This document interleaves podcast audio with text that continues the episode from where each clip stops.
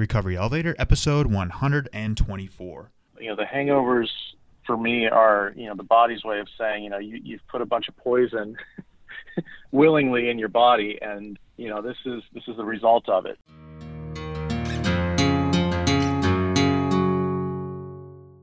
Welcome to the Recovery Elevator Podcast. My name is Paul. Thank you so much for joining us.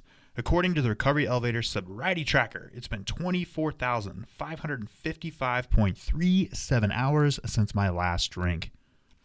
On today's podcast, we've got Garrett. He's 43 years old. He's 16 days sober at the time of the recording, but he previously had three years of sobriety. It's a great interview, and I highly encourage you listen to all of it.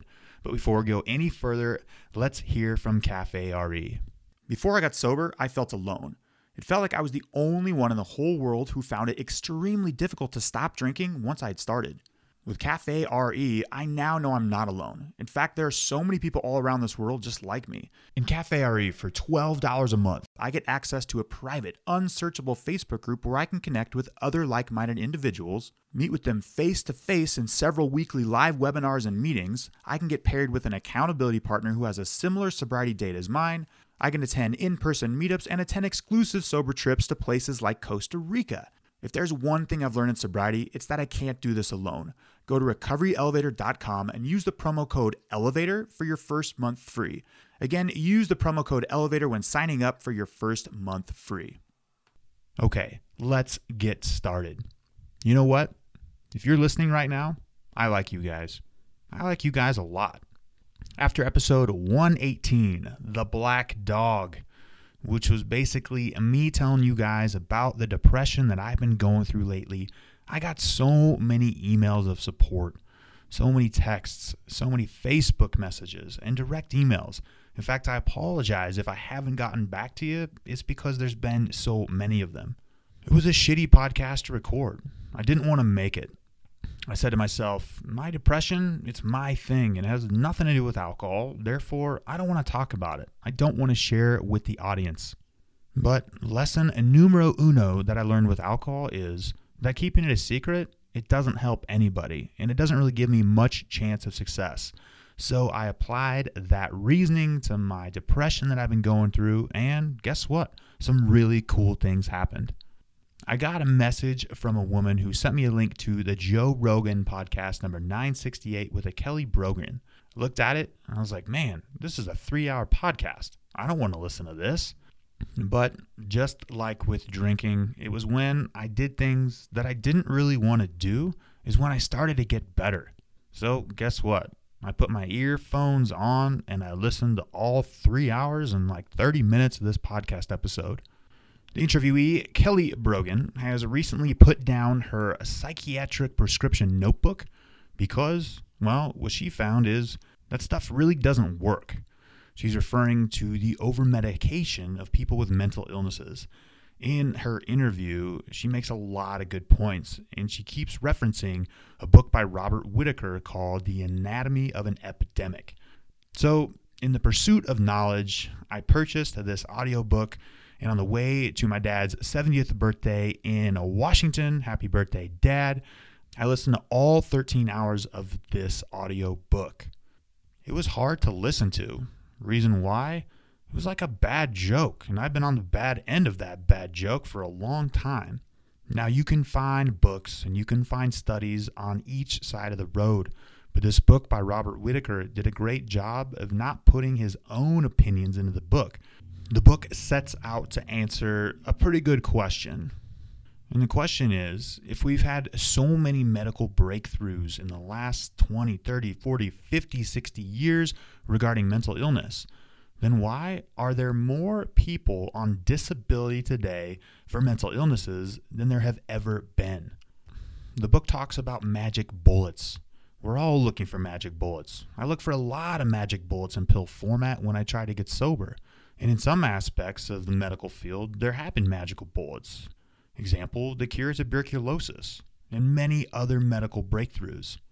But as far as a magical bullet when it comes to mental illness, depression, bipolar, anxiety disorder, schizophrenia, these magic bullets, have actually created an iatrogenic effect. And I learned in this book that an iatrogenic effect is when the pills do more harm than good. The long term outcome of these pills, of this treatment, is far damaging to the people taking them. He talks about a study. In fact, he references many studies, and these are studies done that are non pharmaceutical industry funded studies. That people who take an active placebo versus an antidepressant basically do the exact same thing. They have the same outcome. And to explain to you guys what an active placebo is, an active placebo is something that gives you a negative side effect. For example, you take a pill, but it makes your mouth dry. People who took the antidepressant and an active placebo had the exact same outcomes. But in the long run, it's shown that these drugs can do a lot more harm than good. It shows that in poorer countries where they don't have the resources to the medicines that we have today in our country, United States of America, or in other first world countries, that the outcomes for mental illness patients are far better. I learned that despite billions dumped into scientific research to mental illness, there has been no chemical imbalance has ever been found. In fact, I remember just a few short months ago, my psychiatrist saying, Well, Paul, you've got a chemical imbalance in your brain, and these antidepressants are going to correct that chemical imbalance. There's been no biological reason or explanation due to scientific research of why we have these mental illnesses. My conclusion is that there's nothing wrong with me. I don't have a chemical imbalance. When I was dumping copious amounts of alcohol, that chemical in my body, sure, there was a lot wrong with me. But at this moment, with nearly three years of sobriety, there's nothing wrong with me. And so, with the help of a doctor and my medical recovery team, I've been tapering off my antidepressant, and this is day eight without them. And guess what? I'm okay. Things are just fine. In fact, I don't notice a difference. But I did notice when I was on this medication for so long that it zapped my creativity, my hobbies, my interest in the fun things that I used to do dissipated. It's hard to leave a happy, healthy, joyful life when you don't like to do those fun things. Now, if you're listening to this podcast, you're thinking about getting off antidepressants, I highly recommend you talk to your psychiatrist or therapist first. You can believe me, some dude who's recording this podcast in his sweatpants. I'm just kidding. I'm wearing running shorts. They're blue. I went on a run earlier, but you get the point. But there's this whole world out there that's kind of messed up. In fact, it's extremely messed up with these pharmaceutical companies. Again, the book is by Robert Whitaker. It's called An Anatomy of an Epidemic. I highly recommend you read it or listen to it in audiobook format. But another more valuable point I want to make with this topic the point is to not get you off your antidepressant medications. It's not. But that is my goal in sobriety, and I'm over a week in. I want to make another push forward in my recovery, and I want to do it without the aid of an antidepressant that, in fact, is probably doing me more harm than good in the long run.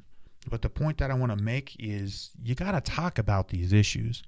Had I not spoken about my depression on this podcast, the dialogue would have been curbed at just that. It never would have happened. I got a lot of great advice from people. And without this advice, I'd be still stuck at square one. And that's exactly the same with drinking, where I would have been without this podcast a long time ago. Because my thinking, sorry, Paul Churchill, but it sucks. My stinking thinking at times does not set me up for success. It's my ideas that often get me into a lot of trouble. So, to make this applicable to alcohol, I highly encourage you to talk about this with somebody else. It's this community that has been pivotal in my recovery. And I absolutely love hearing from you guys. Okay, now let's hear from Garrett. Garrett, how are you? I'm doing great, thanks. Thanks for having me. Yeah, thanks for joining us. Garrett, let's get right into this. How long have you been sober? So this this latest time at the moment it's 16 days. Nice job. Congratulations. How's that feel? It feels fantastic right now. It feels really, really good. I'm in a I'm in a good place. I've I've had stretches before of, of sobriety. You know, I, I had uh, 14 months, and I've had three years, and then uh, just a ton of you know a handful of days, like more than more than I can count. Yeah, and I, I want to get to all that, but before we get any further, uh, give listeners a little background about yourself, maybe where you're from, what you do for a living, do you have a family, and what do you like to do for fun, Garrett? Yeah, so I live in uh, Southern California in Santa Clarita, and I've uh, been there pretty much my whole life. I work in uh, outside sales, which is a non non structured job. It's perfect for a, an alcoholic with hangovers, unfortunately. but uh, for fun, I like to I like to go to baseball games, like the Dodgers. Uh, I like to I like to go skiing. I'm 43. I've I've got a, a wife and I've got two kids, high school age and junior high school age. Sounds like you got a lot going on in your life, and it would be tough to manage that with alcohol. Am I right? It's extremely tough to manage that with alcohol. Absolutely. Yeah, yeah. let's let's talk about the previous times that you've had without alcohol. So you you said you went three years, and then there's another 14 month stint. You know, what was the impetus behind that for you to quitting alcohol for three years and then 14 months? You know, it was just the buildup of, of the hangovers. You know, the hangovers for me are you know the body's way of saying you know you, you've put a bunch of poison willingly in your body and you know this is this is the result of it so i mean for me I, I would be you know consistently laid out for a full day you know just drank way too much way way more than i had planned and thinking you know in the moment as i was drinking that there's no possible way that this could happen again um, every time every single time, yeah. which is just you know co- completely fascinating. And then you know w- with me, I mean, I I just you know the feeling in my stomach, the whole body. I mean, I you know you can't move, I can't shave, I, I can't walk. I mean, just being just just laying in bed, literally eh, all day, you know, until about four five o'clock in the evening. And I've had more of those instances than I than I can count. So it was just one of those times that I stopped for the for the three years, and I did that basically on my own. I didn't go to any programs at that point, and uh, you know, I, it was great. I, I lost you know 30 pounds. Uh, life was good, and uh, I, you know, I just started again for just the the stupidest reason. I mean, I just you know, there was no big like light bulb. I just said, oh, you know, I think that I'm cured. I, I've done this for three years, and I think that this is you know we're past this. You know, I was continually reinforced. I don't have you know too many uh, heavy alcoholics in my family, and uh, it's hard for for them to kind of see I was I was really good at hiding things and hiding behaviors from them. Although maybe they they knew more than they let on, but uh, just kind of thinking, you know, I'm done. Uh, this is good. I, I've I've cured it, and uh, I just you know went and bought a bottle of wine, and you know it was right back. And I I don't just like sip. I I, I chug. I mean I just I just gulp you know, my whole my whole thing about uh, drinking is that it would never be like, you know, in my head it would be like romanticized, like, oh, you're going wine tasting, you're sipping wine, this is great. uh, this yeah. is, you know, that was it. That was in my head, but the result was I would just chug that as fast as I could with the intention of getting a buzz, and as soon as I would get the buzz, I would be like, uh, well, there's no way I can stop now. I just have to continue and continue with this because I don't want to stop feeling like this you know so i would get you know an extremely short window maybe like 10 minutes of feeling good feeling you know normal without anxiety. And then the cost of that was you know the entire next day of being just completely laid out and you know not remembering what i did the night before and just terrible. You know what was it like when you first drank after three years? Do you remember the first night? Did you you said you bought a bottle of wine. Did you pick up right where you left off? Not really. No no you know, it was it was a gradual thing. It was it was definitely something that it was a you know kind of a slow build up. I mean, my my elevator is kind of chaotic. It's kind of like the elevator at the at the Tower of Terror uh, in Disney World. you know, just uh, up up and analogy. down. But yeah, at that at that point, it was you know a little bit gradual. I mean, that first night, I, I think you know I probably just I got down the bottle and I stopped there. So you know, in my head, I was like, okay, that's okay. I didn't go drunk driving for more. Yeah, it's a victory right there in my book. I, yeah. Very, very quickly I did, you know.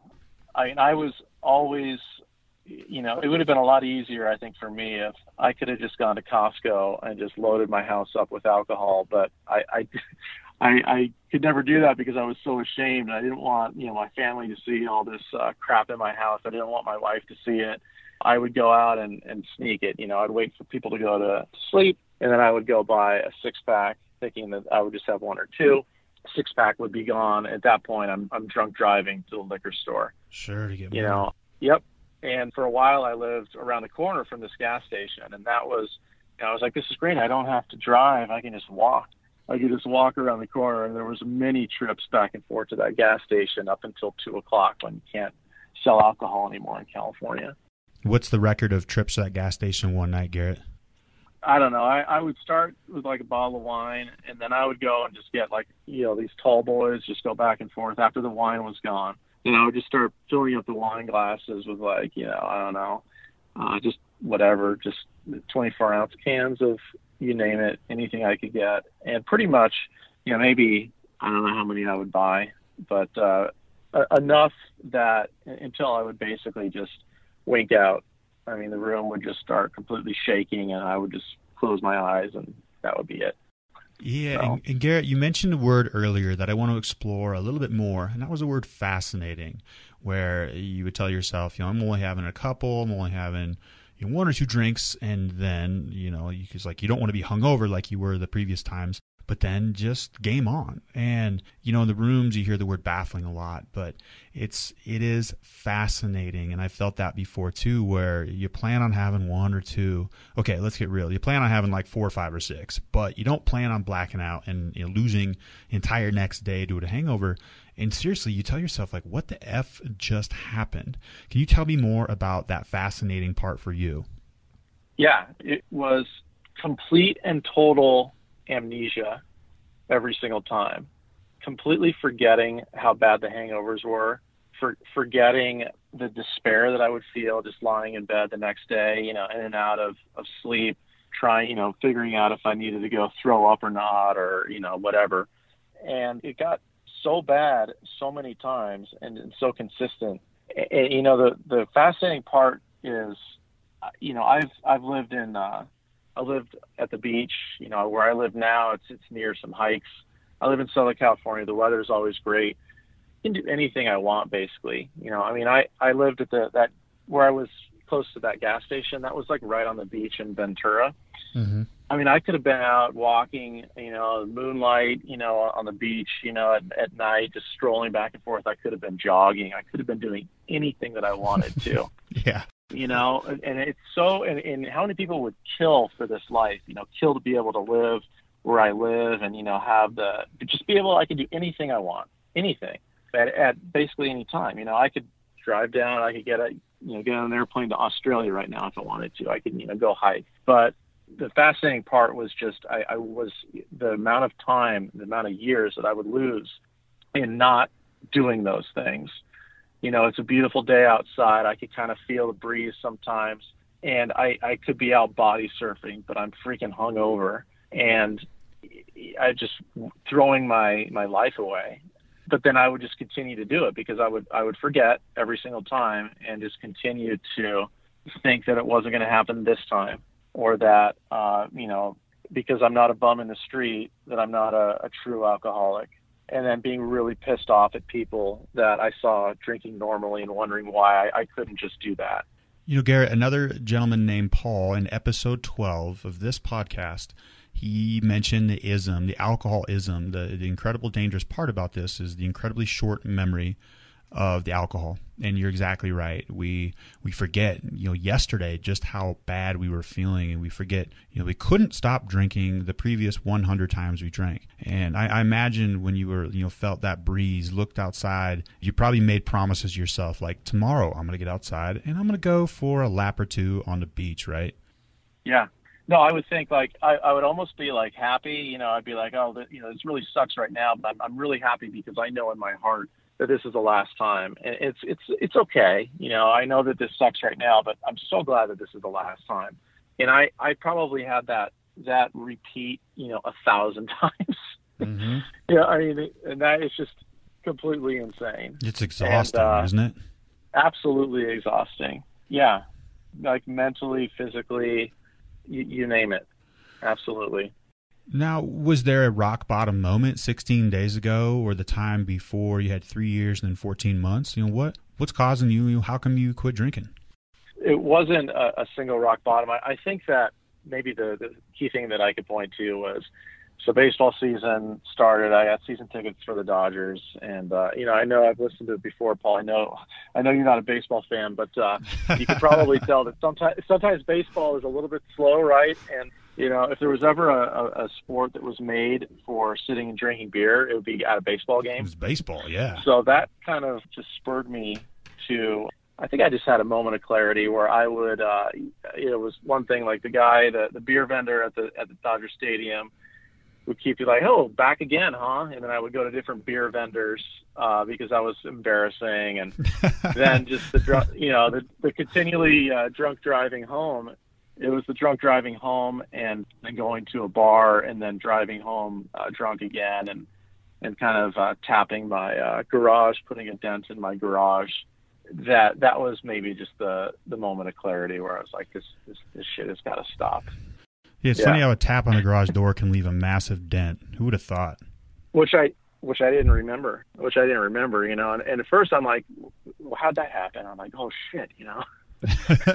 But well, it, it had because I, didn't remember, you know, that much about the night, so I just had to kind of reconstruct it. And so if Yep. you have season tickets That's to the. Dodgers, would, would you see like 312 regular season games at home each year, or something like that?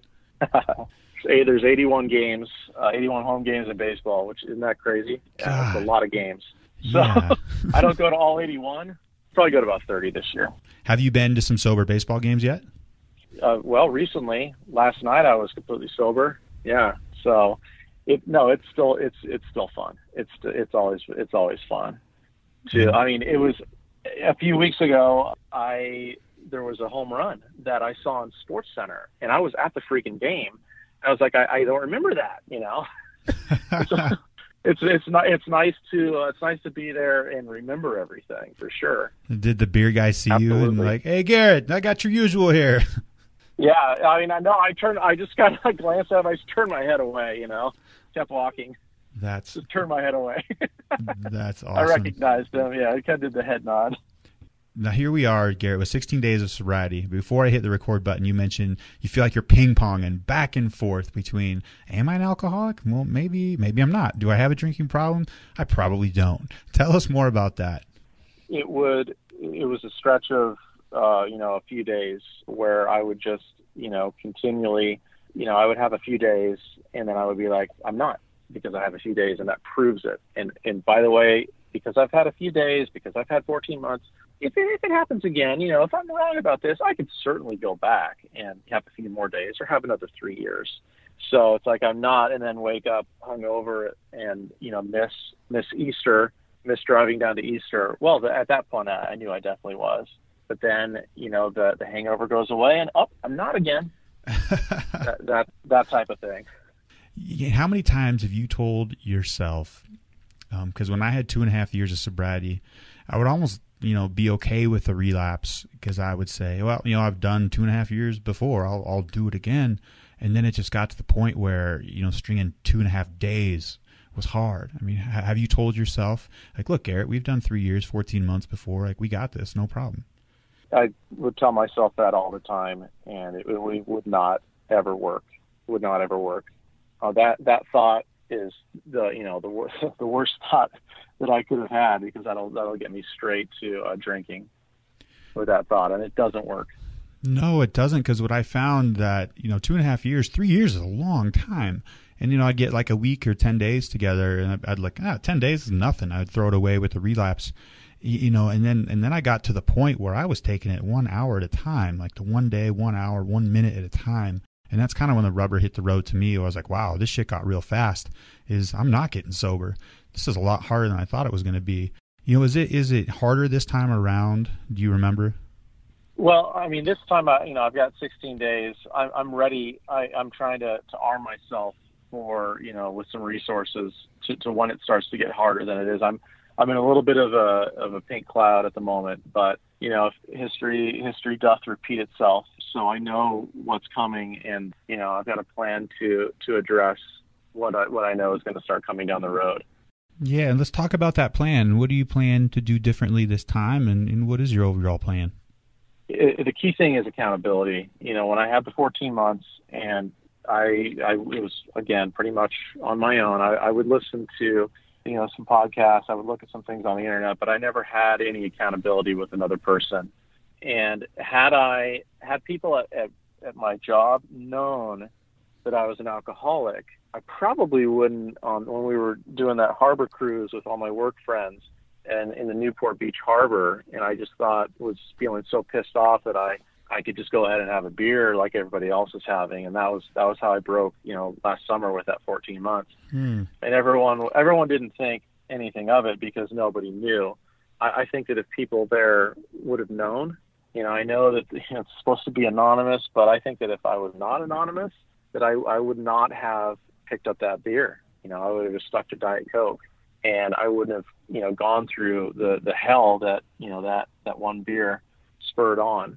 So with accountability, that that's the main plan. We, we cannot do this alone because I've done tons and tons of research, and I, I believe 100% that there's no way to do this alone.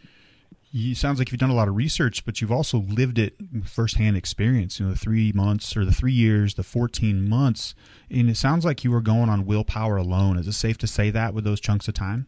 Absolutely. Yeah. Yeah. Uh, willpower alone because I, I wasn't uh, I didn't have anybody that I could talk to about it. Yeah, and Garrett, sure. correct me if I'm wrong, but the mindset that I have found in this stint in sobriety, which is over two and a half years, is that quitting drinking is an opportunity and not a sacrifice. And when I had two and a half years and then I had another 10 months under my belt, I was looking at it, you know, I was doing it with willpower alone. And I got to the point where I was looking at drinking as a sacrifice. And it sounds like when you were in that Newport Harbor cruise for the company party, that you were pissed off and you were mad that you couldn't drink and you were looking at like a like a sacrifice. Does this sound anywhere in the ballpark? Yeah, absolutely. And you know, the thought was again, you know, that combined with the thought of, you know, I, I I'm tired of, you know, this these thoughts in my head that I, you know, it was it's just this crazy thoughts, and I, it's going to be different this time, and you know, that was that was a huge huge trigger so yeah, I, I think you're asking is you know not is not drinking a sacrifice, and and that and that's exactly what was on my mind. Like I'm I'm tired of doing this. I'm tired of sacrificing, you know, and my head was completely messed up, and so that's what did it it's kind of a good gauge for me when I when I look at a drink and and if I start to view it as a sacrifice, you know, like as a barometer that goes back and forth it's kind of a good gauge of, of where I'm at in my sobriety, and I kind of need to do more work, or or I'm sitting pretty good. I rarely, or I never want to say the words "I got this" because I never do. But yeah, it's it's. I look at it as an opportunity. Only today, on May 24th, when we're recording this, is quitting drinking is an opportunity right now for me. It's it's not a sacrifice. And and Garrett, I'm not here to convince you of of one journey or another pathway or another. But before we recorded, you mentioned you have some you had a bad experience with AA, and again, I I have I've got a love hate relationship with that program myself. But tell me tell me more about that. Yeah, so I was raised, you know, Christian evangelical.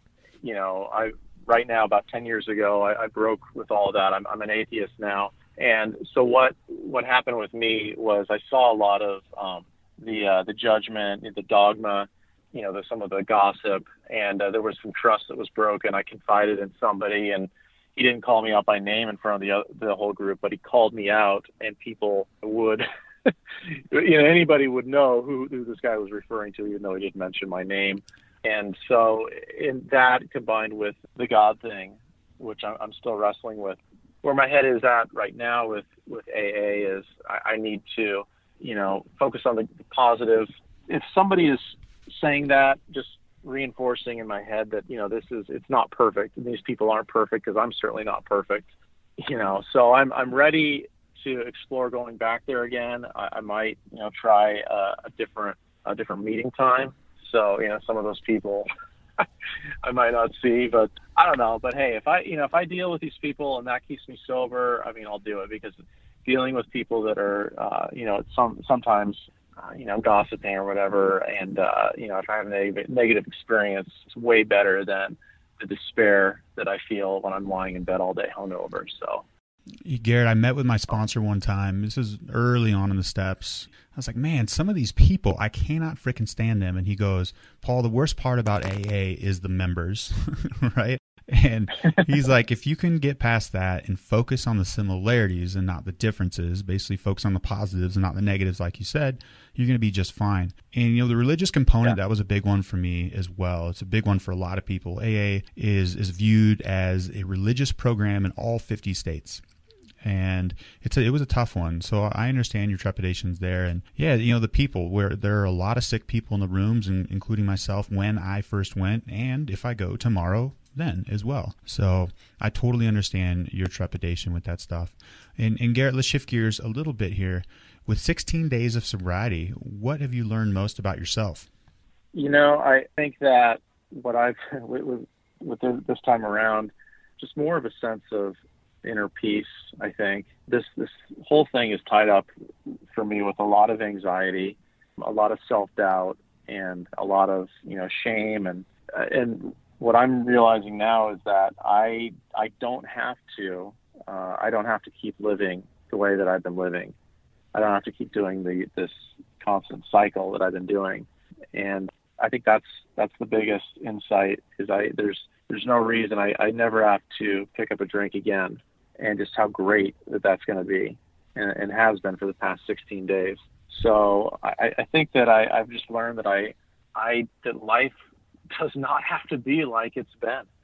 Yeah, I did an interview this morning and we touched up on that exact sentence where she was just saying that, you know, life sucks and it doesn't have to suck. And she pretty much accepted that life has to suck. And then, you know, she, she realized that it doesn't have to suck and you're 100% correct on that. And with 16 days of sobriety, you know, I'm at two and a half years, and I've, I have cravings at times. I do. When they come for you, what do you do? You know, in the podcast, one of the episodes talked about they only last 20 minutes. Mm-hmm. So I've been picking up my Apple Watch and just going, Siri, set a timer for 20 minutes. nice. You got Siri like, on your side. Freaking awesome. Yeah, that's right. And I'm like, that's awesome. You know, that's a great. I, I need these pragmatic tools. You know, these cognitive tools, you know, whether it's you know mindfulness, certain things that I can do. You know, if I have these cravings, I need to do X, and that'll that'll uh, stem them. You know, and that's what's uh, what's been happening so far. It's been awesome. And Garrett, what's on your bucket list in sobriety? What do you want to accomplish? I want to, you know, I, I mean, I got to keep it for today, but I just want to, uh, I want to accomplish continuing to to be happy. I, I can do anything that I want in, in this life. And, you know, today I'm choosing not to drink. And because I know that that is the, uh, the absolute best pathway towards my own happiness. And walk us through a typical day in your recovery. And actually, let's do day 17. What's your plan tomorrow? How are you going to stay sober? Wake up early and just kind of, you know, take some time to, you know, again, incorporate the mindfulness, being in a moment, just in, you know, seeking out ways that I can, you know, continue to be at peace and just go about my day and like I normally do. You know, I, I'm I'm in sales. I just you know I'm driving around, just kind of enjoying that more, and you know, just seeking out new experiences, and also you know, being more open to talking to people and uh, not isolating, uh, getting outside more. You know, is a big thing with with me. My the, the drinking was was always it was always an isolating thing. I, I wouldn't really go to bars. I would wait till the end of the night and I would shut myself in and and uh, veg out in front of the TV uh, by myself every time. And so so less isolation, a lot more going outside, a lot more exercise, just working on myself. it sounds like accountability is going to be a big component for this. I know you signed up for the Cafe RE group, yeah. which is going to launch on June 1st, and you're doing a podcast episode, right? I mean, there's thousands of people are going to hear yeah. this and you're getting accountable with yourself. This is a big component of what my Absolutely. recovery looks like. It's just two two dudes who don't mix well with alcohol or with poison, shall we say, just chatting on the phone. It's yeah. awesome. Yeah. Absolutely. Yep. Yeah, and Garrett, we have reached the rapid fire round. If you could answer these questions within 30 to 60 seconds, that would be great. Are you ready? Absolutely. All right, Garrett, number one, what was your worst memory from drinking? Waking up and having to tell my wife that I was too hungover to go down to my mom's house for Easter. Yikes! When that was that this year? That was this year, and then spending the, the entire day just uh, being in just a state of despair. Just broken. I don't miss that. And next question. We've all heard the aha moment. When was your oh shit moment indicating that you couldn't control your drinking? The oh shit moment was there, there have been a, a few of them, but back in college when I just got too hungover and I missed a final. Uh, it's going to the very beginning. That was the, the first oh shit moment. And what's your plan in sobriety moving forward, Garrett? Like I said before, it's it's accountability. It's reaching out and talking to other alcoholics and just uh, seek ways to help each other. And what's your favorite resource in recovery? I would say that you know different podcasts. I mean, definitely uh, Recovery Elevator, and you know just online stuff, and uh, and the Big Book as well, which I've got on my Kindle. Perfect, and thank you very much for listening to the podcast, Garrett. I appreciate that. And next question, Absolutely. in regards to sobriety, Garrett, what's the best advice you've ever received? You don't ever have to drink again if you don't want to. I love it. I love it. And what parting piece of guidance can you give to listeners who are thinking about getting sober? If you're thinking about getting sober, I would say do it. You'll never feel better. Agreed on that one. And before we depart, Garrett, give listeners your own customized You Might Be an Alcoholic gift line. Okay, you, you might be an alcoholic if every night after you down many, many bottles of beer, that you put those bottles of beer in a trash bag, put them in your trunk, and then the next morning drive them to a dumpster so that your wife doesn't find out that there's all these bottles of beer in the trash can. You're good. That's a good one. For sure. We are a secretive bunch. We really are. Yeah. It's quite amazing the measures sure. we go to hide our drinking. Yep. yeah. Well, Garrett, thank you so much for joining me on the podcast today. Much appreciated. All right. Thank you, Paul. Let's talk about cravings for a second. I did an interview earlier this morning where the guy says, you know what? I don't really have cravings anymore, but I do think about a drink. And that really resonated with me. I actually don't have cravings anymore. That's an amazing feeling. I physically do not feel like I need alcohol in my system. I don't. The cravings dissipated and pretty much went away about month six in my recovery. My body, it doesn't need that shit. And have I told you lately, guys, that alcohol is shit? It's just shit. It's ethanol with a couple additives added to it to make it palatable. I don't need that shit in my life. That is the exact example of an iatrogenic agent. It solves a problem in the short term, but in the long term, it creates a hell of a lot more problems. But yeah, I do think about having a drink sometimes. Once a week, twice a week, maybe twice a day. For example, last night I was watching El Chapo. This is a Netflix original about El Chapo, some drug trafficking lord down in Mexico. And his region was Tecate. And go figure. Tecate is also a beer. It was a dang good beer, from what I remember. And I thought for a second, man, I kind of want a Tecate. But then I did one of my favorite tools in recovery. I followed the drink. I thought, oh, yeah, Tecate would be pretty good right now. Wait a second. Let's pump the brakes. What's going to happen? First off, A, Tecate. That is going to happen. But will I stop at A, Tecate? That's not going to happen. I've lost that battle about 99 out of 100 times. And I think the one time that I won was when I got arrested for a DUI. I wasn't able to drink anymore. And after I have about 55 Tecates in one sitting, nothing good is going to happen. It'll be followed by a lot of anxiety, more depression than I've ever experienced. Probably not going to make it to work. Suicidal ideations, bring those on, and a whole other garbage dumpster fire of shitty things that I definitely don't want. So, that type of thinking, I know earlier in the podcast I talked about my stinking thinking. That's actually logical, pragmatic thinking that puts me in my place pretty quick. So, whether you're physically craving the drink, or if you've been sober long enough that you physically don't crave the drink, but you think about having a drink, I highly encourage you to use this tool. Play the tape forward. Think about what will actually happen. You've got enough personal data in the hopper to think about it. Did the last time you wanted to have just one drink, is that how it went? Did you successfully put it down, close your tab after two to three drinks, or did you shut that place down? Studies show that the average person sees over 50 alcohol references each day.